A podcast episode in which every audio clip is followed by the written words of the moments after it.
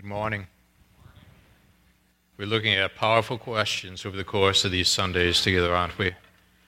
And today, what we're doing is we turn in our Bibles now to Matthew chapter 16, and we look beginning at verse 13 down through verse 23. We are looking at the question of all questions that are posed. It's a monumental question, it is a critical question, it is a highly personal question and it's what Jesus Christ has done with a series of questions throughout the Gospels is that he inches his followers forward while continuously confronting his opponents effectively, leading to that point where they are going to have to either accept or reject his claim as to who he is, because that claim is going to then march him toward that cross where he will then die for your sins and mine. And so now that monumental, that critical, that mountaintop question that is about to be posed, that is a watershed in Christ's ministry, unfolds in these verses. We're beginning with the 13th verse of Matthew's 16th chapter. You and I find these words Now, when Jesus came into the district of Caesarea Philippi, he asked his disciples, Who do people say that the Son of Man is? And they said, Some say John the Baptist, others say Elijah, and others Jeremiah or one of the prophets. And he said to them, But who do you say that I am? Simon Peter replied, You are the Christ, the Son of the living God. And Jesus answered him, Blessed are you, Simon Bar Jonah, for flesh and blood has not revealed this to you, but my Father who is in heaven. And I tell you, you are Peter, and on this rock I will build my church, and the gates of hell shall not prevail against it. And I will give you the keys to the kingdom of heaven. And whatever you bind on earth shall be bound in heaven. And whatever you loose on earth shall be loosed in heaven. And then he strictly charged the disciples to tell no one he was the Christ. From that time, Jesus began to show his disciples that he must go to Jerusalem and suffer many things from the elders and chief priests and scribes and be killed and on the third day be raised. And Peter took him aside and began to rebuke him, saying, Far be it from you, Lord, this shall never happen to you. But he turned and said to Peter, Get behind me, Satan. You are a hindrance to me. For you are not setting your mind on the things of God but on the things of men. So now we're going to be looking at these verses, and what we're going to be doing is connecting dots throughout the Gospels and seeing how this passage connects to other passages, but how all of this has direct bearing upon life today and our relationship to God through Jesus Christ. Let's look to our Lord in prayer. Now, Father, as we're approaching one of the definitive moments in the gospel accounts. Monumental, essential question unfolding. We know, Father, that Jesus Christ is the ultimate answer, that He is the perfect answer to life's ultimate issues. Yet He also poses the perfect question to force us to deal with what matters most in life and draw us, Father, to you through the work of the Holy Spirit. We're looking into your word. We're looking for your Son. Warm these hearts. Engage these minds. Shape these wills come here again to see Jesus, Him only. We're praying these things again now in Jesus' name. Amen. It's a favorite story of mine. Where many years ago in a resort town in Maine, small community was having trouble financing various projects that they had before them. It was a summer day, and there were about two dozen people who were gathered together sorting out the financial difficulties. But there was a visitor who appeared on the scene. Nobody seemed to know who he was and seemed to be just visiting in the area and had dropped in on the meeting. So, as they were raising questions with regard to how they were going to be raising funds, the man would raise his hand, but he would be interrupted and raise his hand again, only to be interrupted. And so finally, he settled down for the rest of the time. He kept still, and then he left early. And just as he went out the door, someone arriving late came in breathlessly. What was he doing here? The person shouted out. Is he going to help us? And the rest of the group turned to one another and said, Well, who are you talking about? Who was that man? And the person who had just arrived said, You don't know who he is? That was John Rockefeller. His yacht is in our harbor. Didn't you ask him to help? And in despair, someone replied, We didn't. We didn't know who he is. Now, the story you and I find unfolding in front of our very eyes today deals with this critical question. We've got to ask ourselves who is he? Who is this Jesus? But what is interesting here is that Jesus Christ himself poses the question and forces now his disciples to deliver the answer which Simon will through the work of the Holy Spirit. So, what I want to do with you now, as we continue this summer series on critical questions, is to grapple now with three results to the question that Jesus Christ poses in this setting and look for practical ways in which this relates to your life and to my life today. And the first result flows here naturally out of verse 13 down to verse 17. And we're going to phrase it like this that as a result of Christ's question, the identity of Christ is revealed. The identity of Christ is revealed. Now, notice with me in verse 13 Jesus came into the district of Caesarea Philippi. Let's go back to that scene, Caesarea Philippi. And if you would please, put it on the screen for us to ponder. Caesarea Philippi was a setting outside of the normal Jewish traffic flow. It was a Gentile region. Break down the name Caesarea Philippi. Caesarea, from the title Caesar, it was dedicated in honor to Caesar Augustus. But Caesar Augustus had delegated to a, a particular king, Herod, this region for him to oversee. When great Herod the Great died, it was given to his son, whose name was Philip, thus Philippi. It was created then to be a governmental setting, and very few Jews lived here, very few people lived here. It was basically a remote area. Now, what Jesus does is he takes his disciples to this remote area and gets them away from the public give and take of life.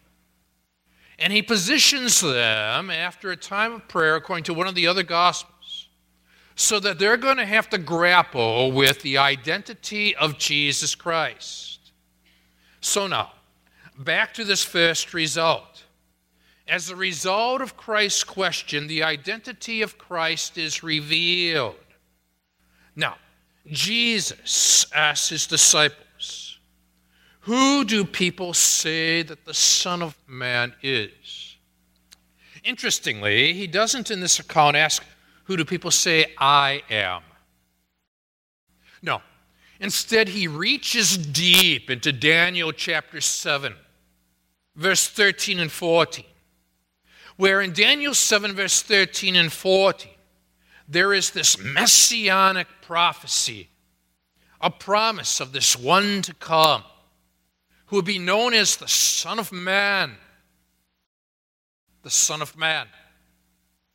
And he approaches in this vision given to Daniel the Ancient of Days, God the Father, who will give God the Son dominion and glory and power and kingdoms. And now, here, what Jesus does is he extracts that promise delivered to Daniel and he presses it into the current issues of the hour leans forward, I can almost imagine, looks at his disciples, and begins with a general question And who do people say that the Son of Man is? Now, here's what's fascinating. They pick up on the trends of the hour, as should you and as should I, as to the way in which people are thinking today in 2014.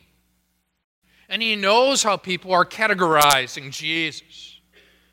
And so they, they, are quick, and you can almost see how they're peppering him with various statements. Right. Some say John the Baptist, others say Elijah, and others Jeremiah or one of the prophets. Now, here is what's interesting. There had been prior to this a delegation sent by the people, the leaders in Jerusalem, to John the Baptist. You and I are informed of what took place in John chapter 1, verse 19. Jews sent to him priests and Levites from Jerusalem to ask him, Who are you? And John the Baptist confessed and did not deny, and he confessed, I am not the Christ. And they asked him, What then? Are you Elijah? And he said, I am not. Are you the prophet? And he answered, No. And they said to him, Who are you? So that we may give an answer to those who sent us. What do you say about yourself? Now, what you and I need to do is to ask ourselves, what is it that people are asking? What are the critical questions right now in 2014 culture? Where people are longing for answers to the ultimate issues of life. Because just then, as Jesus posed those questions, people were trying to figure out what this was all about. Things are happening, life is changing. And likewise, even in the Middle East right now, things are happening, life is changing. What is going on? Jesus then starts off with a general question before he poses the personal question. And if you love Jesus and want to tell others about Jesus, it's wise to get them to start talking about what is happening generally and what their opinions are and posing questions rather than prematurely delivering answers. I love the statement out of Mere Christianity delivered by C.S. Lewis, don't you? It's well known. I'm trying here to prevent anyone saying the really foolish thing that people often say about him, speaking of Jesus. I'm ready to accept Jesus as a great moral teacher, but I don't accept his claim to be God. Lewis then goes on to critique this is the one thing we must not say a man who was merely a man and said the sort of things Jesus said would not be a great moral teacher. He would either be a lunatic on a level with a man who says he's a poached egg, or else he would be the devil of hell. You must make your choice. Either this man was and is the Son of God, or else a madman, or something worse. Now, through the course of our years here together, if you're new, well, you're probably still familiar with what is known as the trilemma. It is sometimes posed in terms of a question Is Jesus Lord, liar, a lunatic? Because somehow, someway, a person's going to have to put Jesus in, in a certain framework, a certain category. It is incredibly wise that we keep posing questions to get people to think about who matters most. And if he's a liar, how could a liar then claim to be the Son of God and then three days later be raised from the dead unless that is verification of his claim. If he's a lunatic, then you want to then track through the gospel accounts and analyze the psychological balance that Jesus Christ demonstrates in both private and public settings. But if he is Lord, then you're going to have to assess your life in relationship to Jesus and ask yourself then, what does this mean for me personally? It's not enough to be religious, and it's not enough to have opinions about Jesus. What does this entail of me in relationship to God through Christ? Now, what Jesus does at this point is he moves from the general question to the personal question. This needs to be done in parenting. This needs to be done in the classroom. This needs to be done out in our normal relationships if we are serious about what matters most. And now Jesus gets personal, and he said to them, But who do you, and that's plural, who do you say that I am? In verse 16, Simon Peter replies, You are the Christ the Son of the living God. Break it down. Now, the word Christ in the New Testament is the same word for Messiah in the Old Testament. In other words, now, he has heard the phrase Son of Man.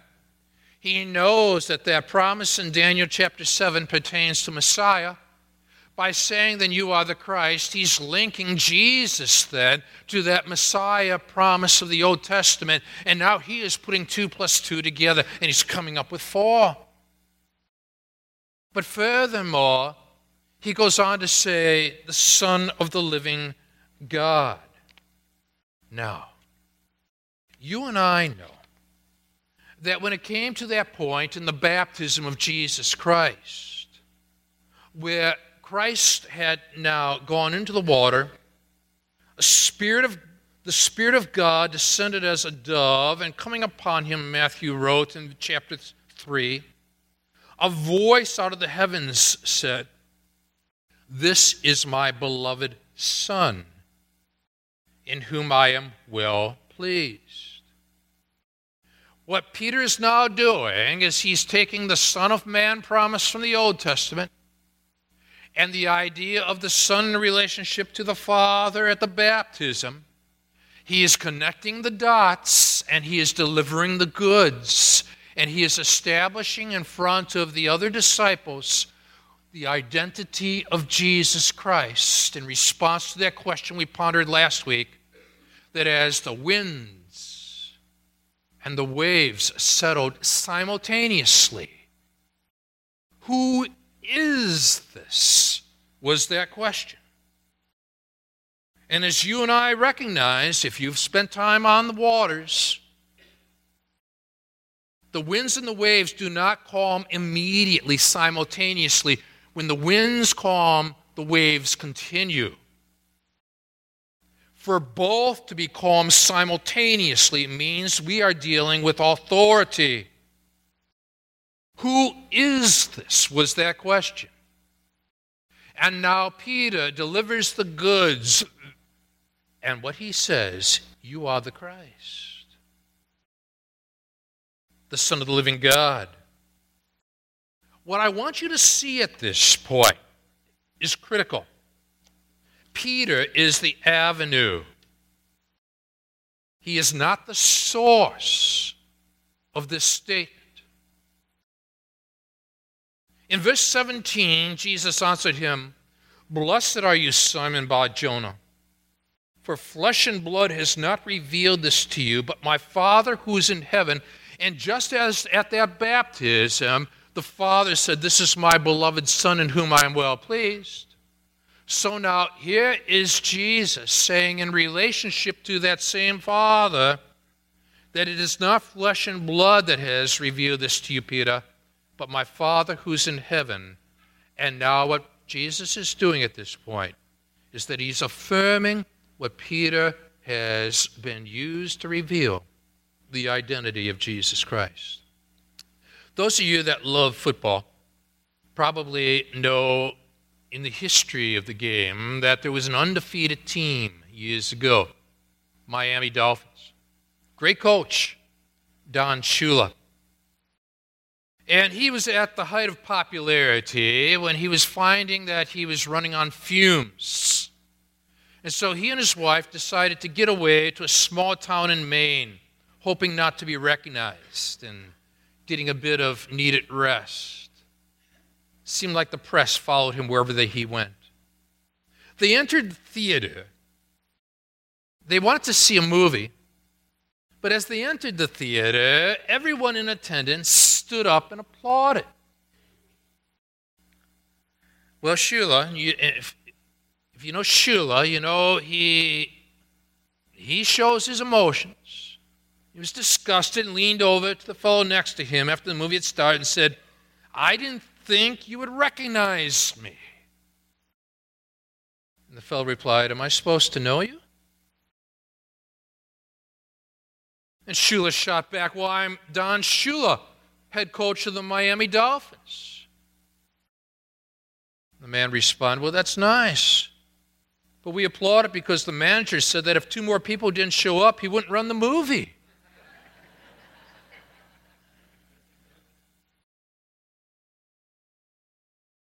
A failure to identify.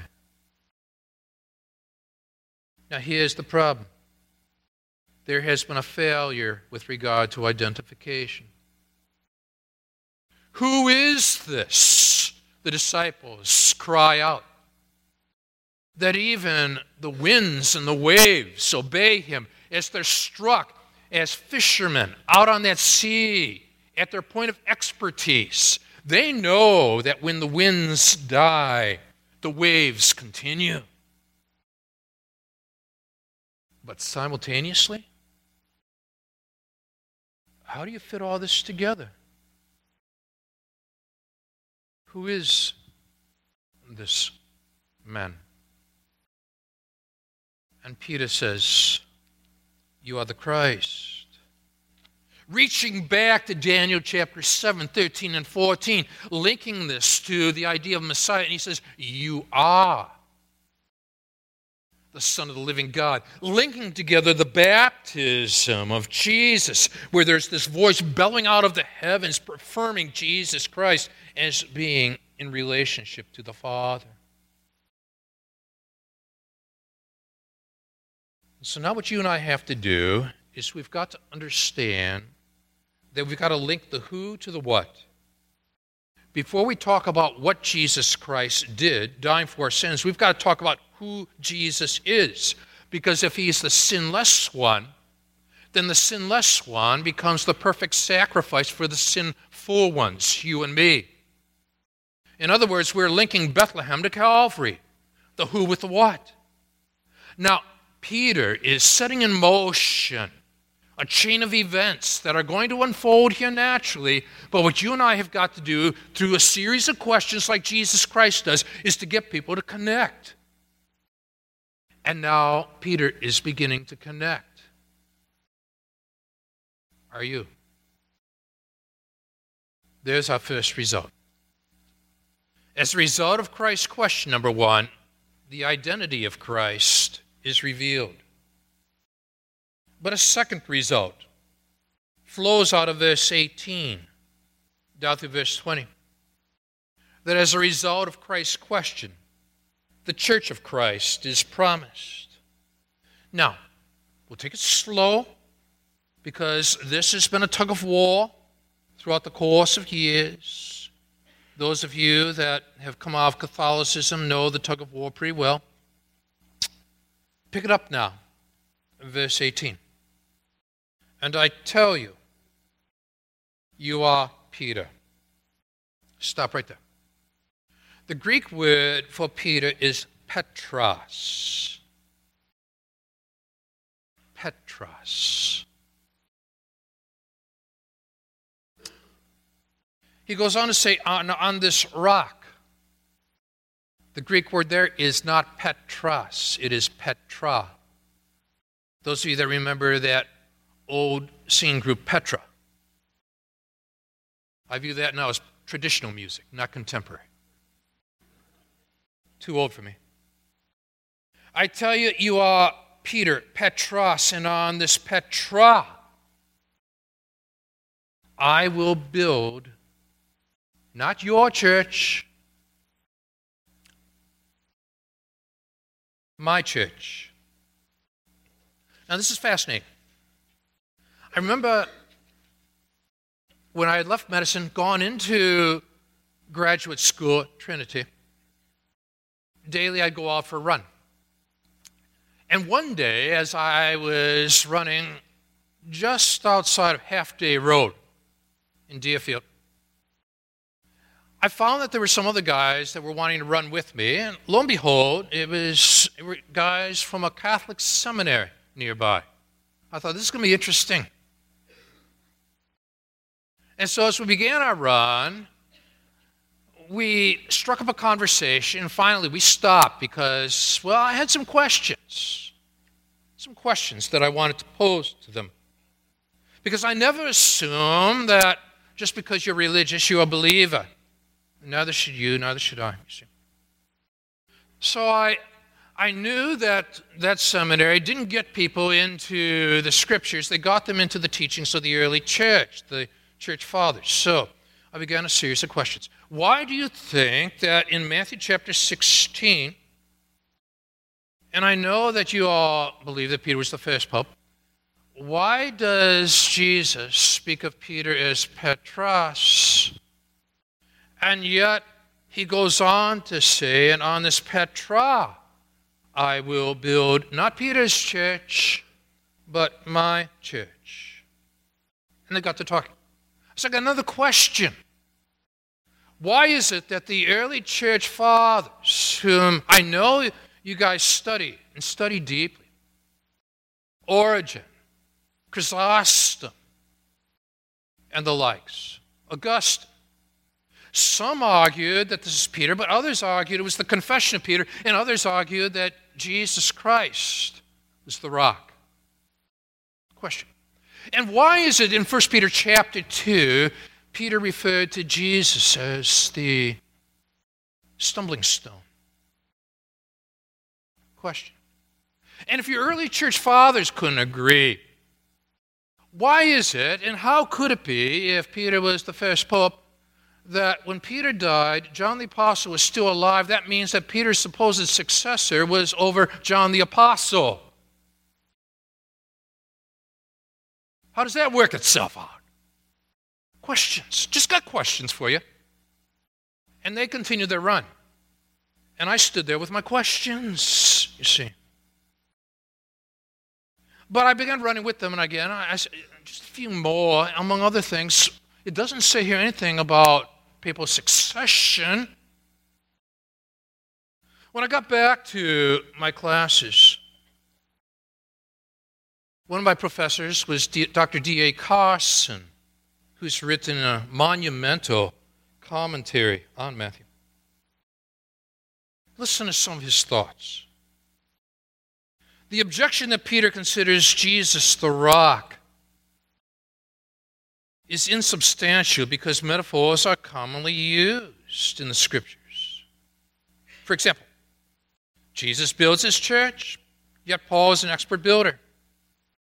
Jesus is the church's foundation, 1 Corinthians 3:11. But in Ephesians 2 19 and 20, the apostles and the prophets are the foundation. Here, Peter has the keys. But in Revelation 1:18, Jesus has the keys. In John 9 5, Jesus is the light of the world. But in Matthew 5:14, his disciples are. Dr. Costa goes on to say none of these pairs threatens Jesus' uniqueness. They just simply show how metaphors need to be understood in context. So, in this passage, Jesus owns the church and builds the church. The text says nothing about Peter's successor's infallibility or exclusive authority. What the New Testament does show is that Peter is the first to make this formal confession. In other words, he is, in short, first among equals and the foundation of such men. And so now, what you and I find is that Peter then is the avenue, not the source of this identification. And now we're talking about the church. And I tell you, you are Peter, and on this rock I'll build my church, and the gates of hell shall not prevail against it. Several years back, and from this pulpit, Dr. Joseph Tson spoke. One of the great evangelical heroes in Eastern Europe, impactful prior to the fall of the Berlin Wall. Chuck Colson tells this story. In a small classroom in Cluj, Romania, the temperature was cold the lighting low as the professor lectured. Joseph Tson shifted uncomfortably in his wooden chair. Earlier, he had asked a question that seemed to enrage the professor something about the historicity of Scripture. And now Joseph felt the professor's attention return to him. We no longer need the old fables, the professor said abruptly. And watch you Within a generation, the church will die out. Now, Colson writes at first his vehemence startled Joseph. But he reasoned, people don't usually become angry unless they feel threatened. Then Joseph thought about the words of Jesus Christ in the Gospel of Matthew Upon this rock I will build my church, and the gates of hell shall not prevail against it. What Joseph had seen of communism seemed a fair translation of the gates of hell. On paraphrasing the verse in his mind, Joseph realized that to those like the professor and the present regime, the church indeed posed a threat. I will build my church in Eastern Europe, and communism will not prevail against it. And when the class ended, Joseph stuffed his books into his battered briefcase and thought, and what I believe will determine how I act. And so I have to decide who I will believe and who will be my Lord this communist professor or Christ. And I thought about that as we were giving Joseph breakfast in our home before he headed back up to the room my son Ben's room, to spend the night. And I will give you the keys of the kingdom of heaven. And whatever you bind on earth shall be bound in heaven, and whatever you loose on earth shall be loosed in heaven. And you know what grabs my attention at this point is this. When you look at that word binding and the word loosing, it carries with it the idea here of that which has already been bound and that which has already been loosed. In other words, it's simply describing the terms of salvation, which Peter would demonstrate again and again and again in the book of Acts. And so now, Peter and the disciples have the key of the teaching of salvation by grace through faith in Christ and Christ alone. Remember that time, those of you that own a house, that first house you purchased? Realtor was showing you that house. she was showing you that house. She'd walk up to that house, get the key box open, and then go to the door and, with that key, unlock the door and let you in. She was not, or he was not, the owner of that house. What the realtor was, was the agent for the owner. Now, what God is saying here is Peter, disciples, you have the key. Salvation by grace through faith in the finished work of Jesus Christ alone. You got to start with the who before you get to the what. This is the key to life. This is what unlocks this whole story the binding, the loosing, which has already been established in heaven. And then he strictly charged the disciples, astoundingly, to tell no one at this point. He was he was the Christ. Now we're putting this together. And what we're saying is you've got to figure out the who to get to the what. You got to start with Bethlehem to get to Calvary. You got to start with the promises of the Old Testament to get to the Messiah of the New Testament. We are connecting dots. But now, a third result unfolds, and I want you to see how all this fits together. And this stirs the heart when you begin to think about the connections here. That thirdly, as a result of Christ's question, the mission of Christ is explained. From that time, Jesus began to show his disciples he must go to Jerusalem. That time.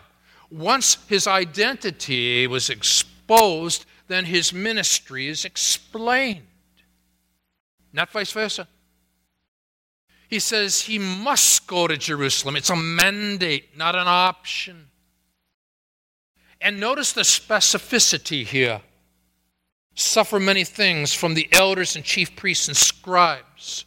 Now, the disciples could watch and see how that would unfold in the coming days and check those off and say, He was true. He's Lord, not liar or lunatic. And be killed. And that's true. So he's not he's not liar lunatic, he's Lord. Crunch time. And on the third day, that's how specific he is. Who is this man that has authority not over the winds and the waves, but the grave itself? And on the third day be raised. Now, remember, we established here that Peter was not the source of that statement, You are the Christ, the Son of the living God. He was the avenue of that statement that God the Father was the source. Why is that important? Satan now will come and try to mimic God the Father by utilizing the same avenue. Peter. Now, Satan appears on the scene. Peter took him aside, began to rebuke him, saying, Far be it from you, Lord. This shall never happen to you. How do you say, Far be it from you, Lord, unless you're trying to take lordship over Christ as Lord. Can't have it both ways. Look what comes next. But he turned and said to Peter, Get behind me, Peter. No. He said, Get behind me. Satan. Satan now has tried to take the same avenue and now distort in order to get people to say, okay, we've established the who, but I can keep them from the what, that cross, which has been his mode of operation over the course of time. Whether it be Herod attempting to kill off the children in Bethlehem. But here is the critical thought that comes to my mind it was the wilderness experience of Jesus Christ himself. What happened after Jesus was identified at the baptism? You are the Christ. This is my beloved Son, in whom I'm well pleased. Jesus moves into the wilderness immediately after the baptism. Watch out, after the mountaintop comes the valley. After the spiritual highs come the spiritual lows of life. This is my beloved Son in whom I'm well pleased. So, what happened in the wilderness with the temptation? First temptation. If you are the Son of God, command these stones become bread. What had God the Father said? This is my beloved Son. What has Peter said now as the avenue of truth? You are the Christ, the Son of the living God. What was the second temptation in that wilderness? If you are the Son of God, throw yourself down. In other words, now, there is a direct connection between what had been revealed about Jesus from the Father and Satan's temptation of Jesus in the wilderness to what is revealed about Jesus via the lips of Peter and the temptation of Jesus via the lips of Peter. Do you see the connections? Boy, is Satan boring. He can't come up with a creative idea. He's simply repeating himself. It's like what Yogi Berra says deja vu all over again.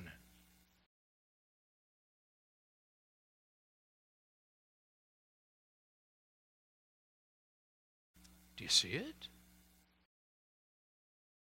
Do you see how all this fits together?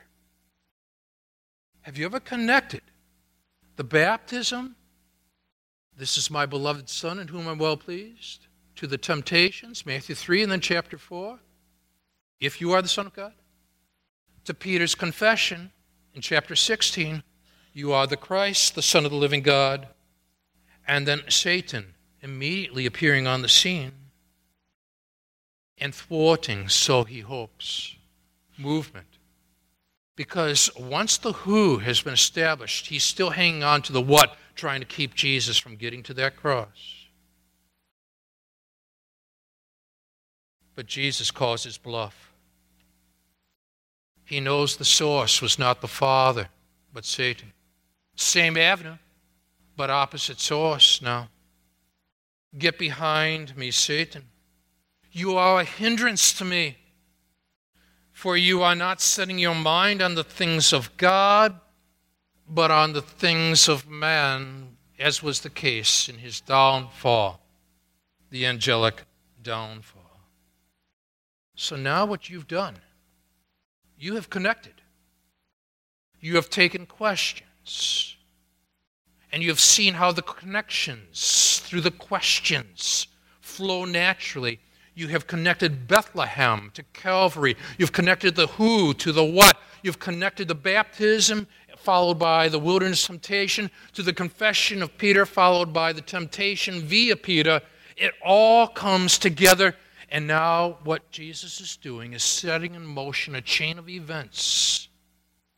Because once you answer who he is, you got to deal with what he did. He died for your sins and we're saved by grace through faith in Him, the who, in Him alone, for our salvation. What was He doing here? Is He going to help us? And the rest said, Who are you talking about? Who was that man? And the person who had just arrived said, You don't know? That was John Rockefeller. His yacht was in our harbor. Didn't you get his help? And in despair, someone said, No, we didn't get his help. We didn't know who he is. And someone greater arrives on the scene. And via Peter's lips, You are the Christ, the Son of the living God. And he died. And on the third day, he rose from the dead. Let's stand together.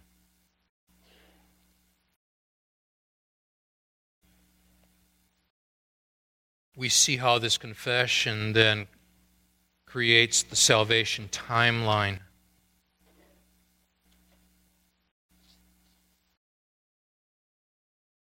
We see the who prepares for the what, how Bethlehem prepared for Calvary, why Jesus came into this world via virgin birth, so that as the sinless one, he could then go to Calvary and die for the sinful ones. So we need to be able to cultivate critical, monumental questions to a directionless, disoriented society and be used by you to draw people to you. But if there's one here in this service or in any of these services who has not embraced Jesus as Lord and as Savior, I pray that they will look at the powerful, powerful unfolding of this truth that Matthew has provided us and put faith and trust in Jesus alone for salvation. Take them to Jesus and to that cross. Thank you, Father. In Jesus' name. Amen. God bless you.